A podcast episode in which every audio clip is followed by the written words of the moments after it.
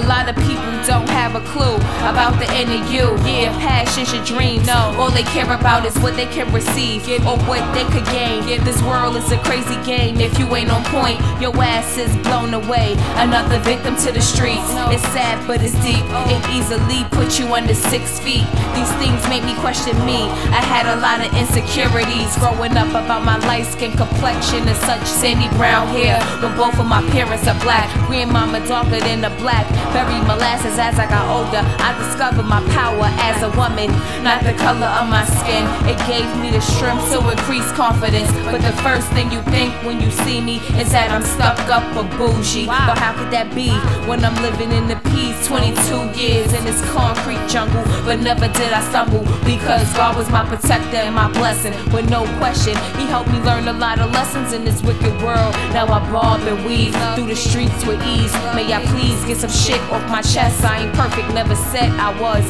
But the inner beauty in me shines so flawlessly. In the words I speak of therapy. To the lost souls that can't sleep. I feel your pain and I've been there before. And I know when it rains, it pours.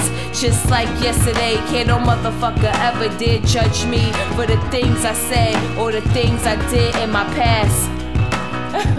Sit down, have a talk with me.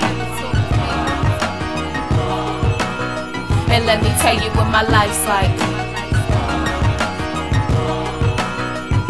Before you go and judge me,